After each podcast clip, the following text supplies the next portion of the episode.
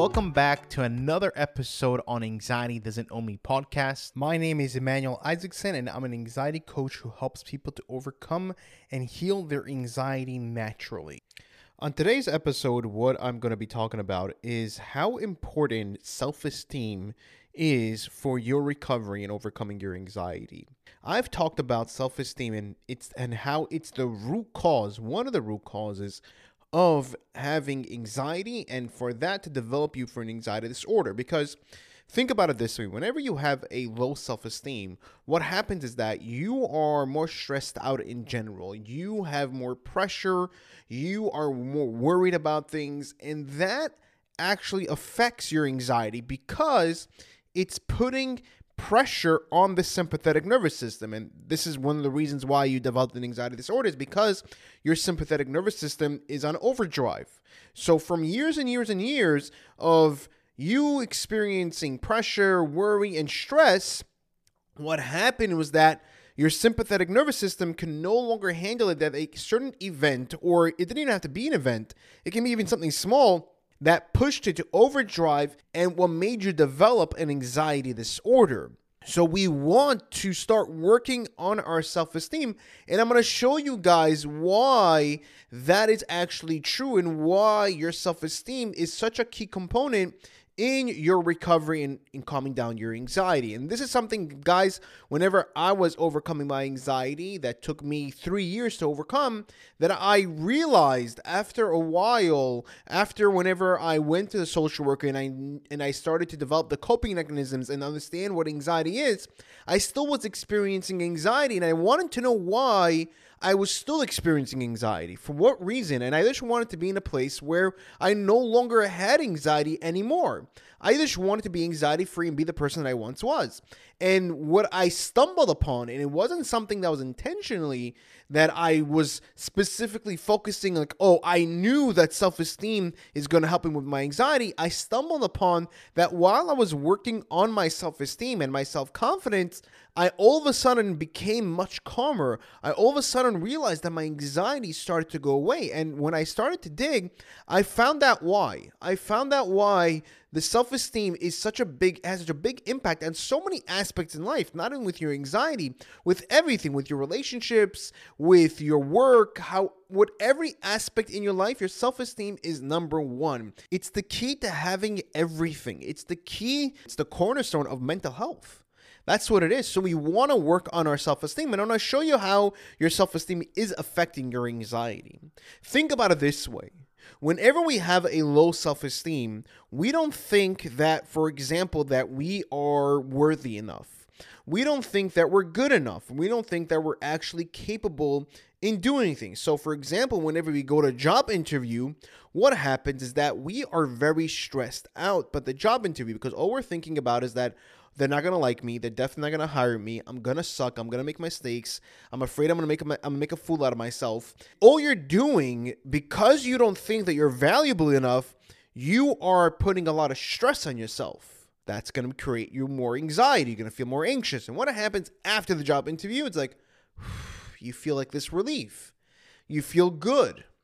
Another example is that let's say you're going on a date. You're thinking right away that the other person is not going to like you. You're going to right away thinking like, "Oh my god, they're going to see who I really am.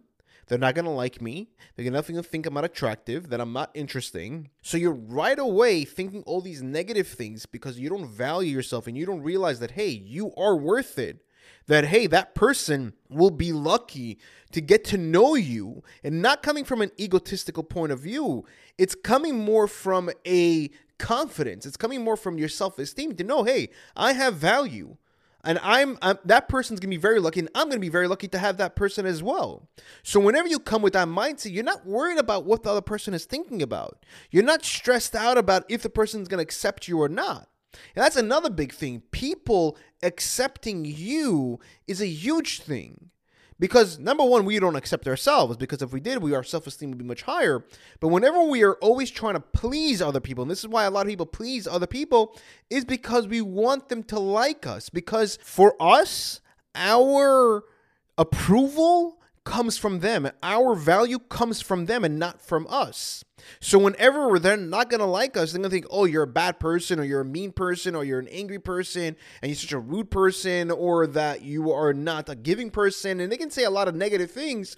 But our value comes from them, and that puts all the control and power in the other person's hands. And what happens is that we're always worried and we're always stressed out about making sure that that person's going to accept us, making sure that that person's going to like us.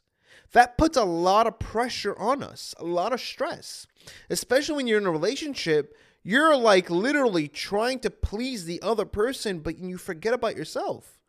You have to understand that you are important that you are worth it, that you are special, that you are amazing, that you are capable. Whenever you look at yourself in that kind of way, you automatically calm down. You're not caring of the other person of what they're telling you. Yeah, you can be respectful. Doesn't mean you're going to be disrespectful to the person. No, it just means that, hey, I know my value. And if you don't like who I am as a person, if you're not going to accept me for who I am a person, that's okay because I accept who I am. And I love who I who, and I love who I am. And getting to that point, being in love with yourself and not in a selfish kind of way is it takes time.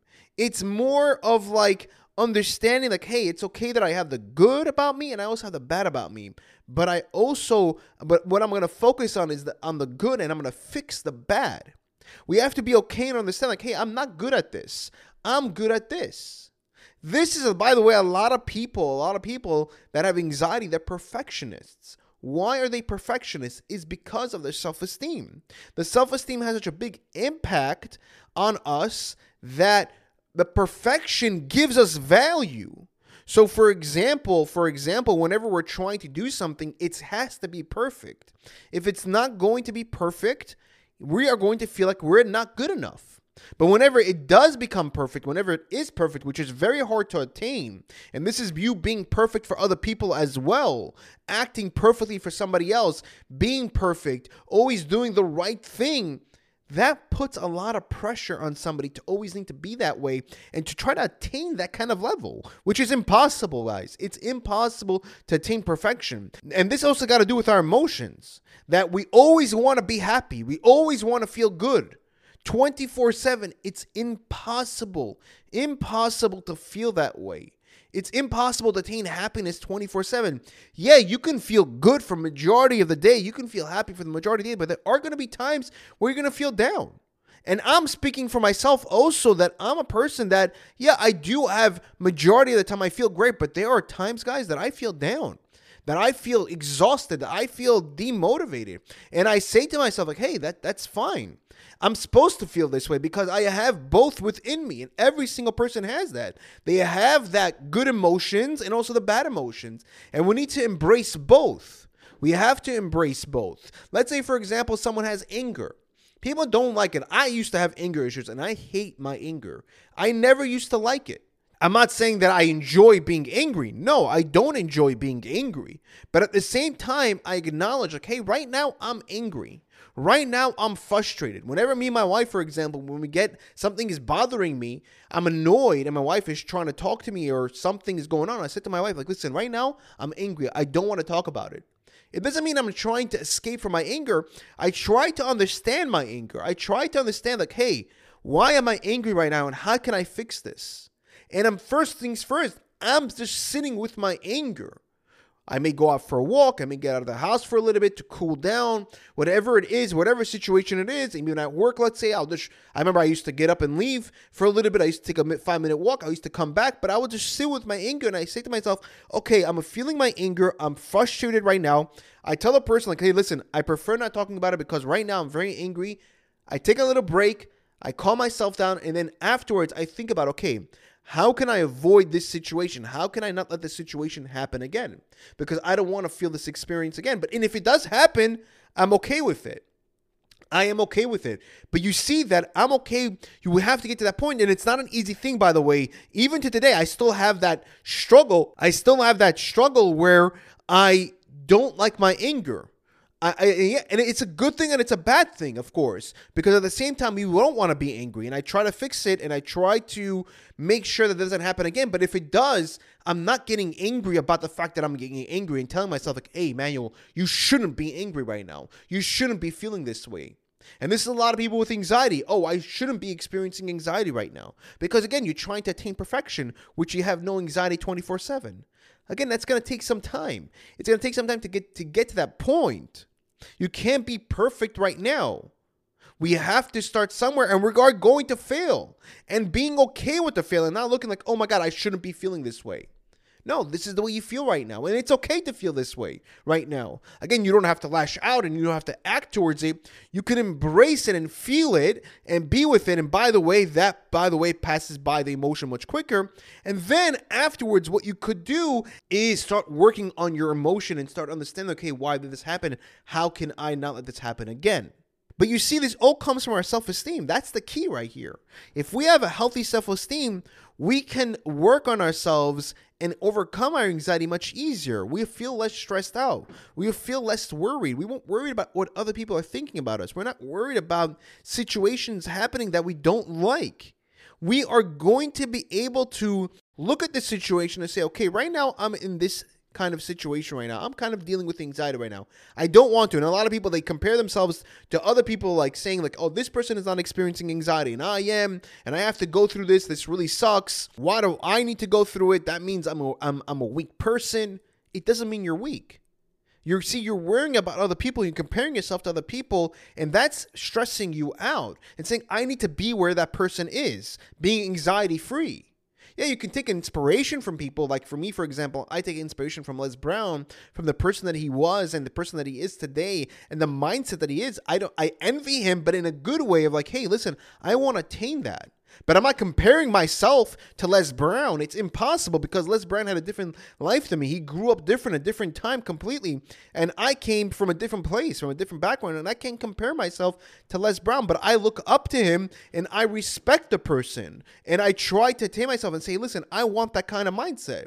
But whenever we're trying to compare ourselves and say, you know what, I'm not like this person, I'm going through anxiety, that means I'm weak. No, it's just meaning that you're going through anxiety. And who says if that person didn't go through your life wouldn't experience anxiety as well? 100% you would have definitely experienced anxiety. It doesn't mean you're weak. It just means you went through more things in life. And again, even with that, we can't even compare. But you have to look at yourself and stop worrying about other people because again at the end of the day it's not easy to, of course to do but at the end of the day it's going to help you to reduce your anxiety because you see our self-esteem is key over here. So whenever we work on our self-esteem we're no longer going to be worried about what other people think. We're not going to be stressed out. We're not going to have pressures and we're going to be able to handle the pressures and the stresses and the worry in life much better, much easier. And this way, it will help us. And this is what's going to help us to repair our sympathetic nervous system, which is very important. And that's something that we need to do. We need to repair the sympathetic nervous system. And the way to do it is to take off the stress and the worry and the pressure. And the way to do that is to work on the self esteem.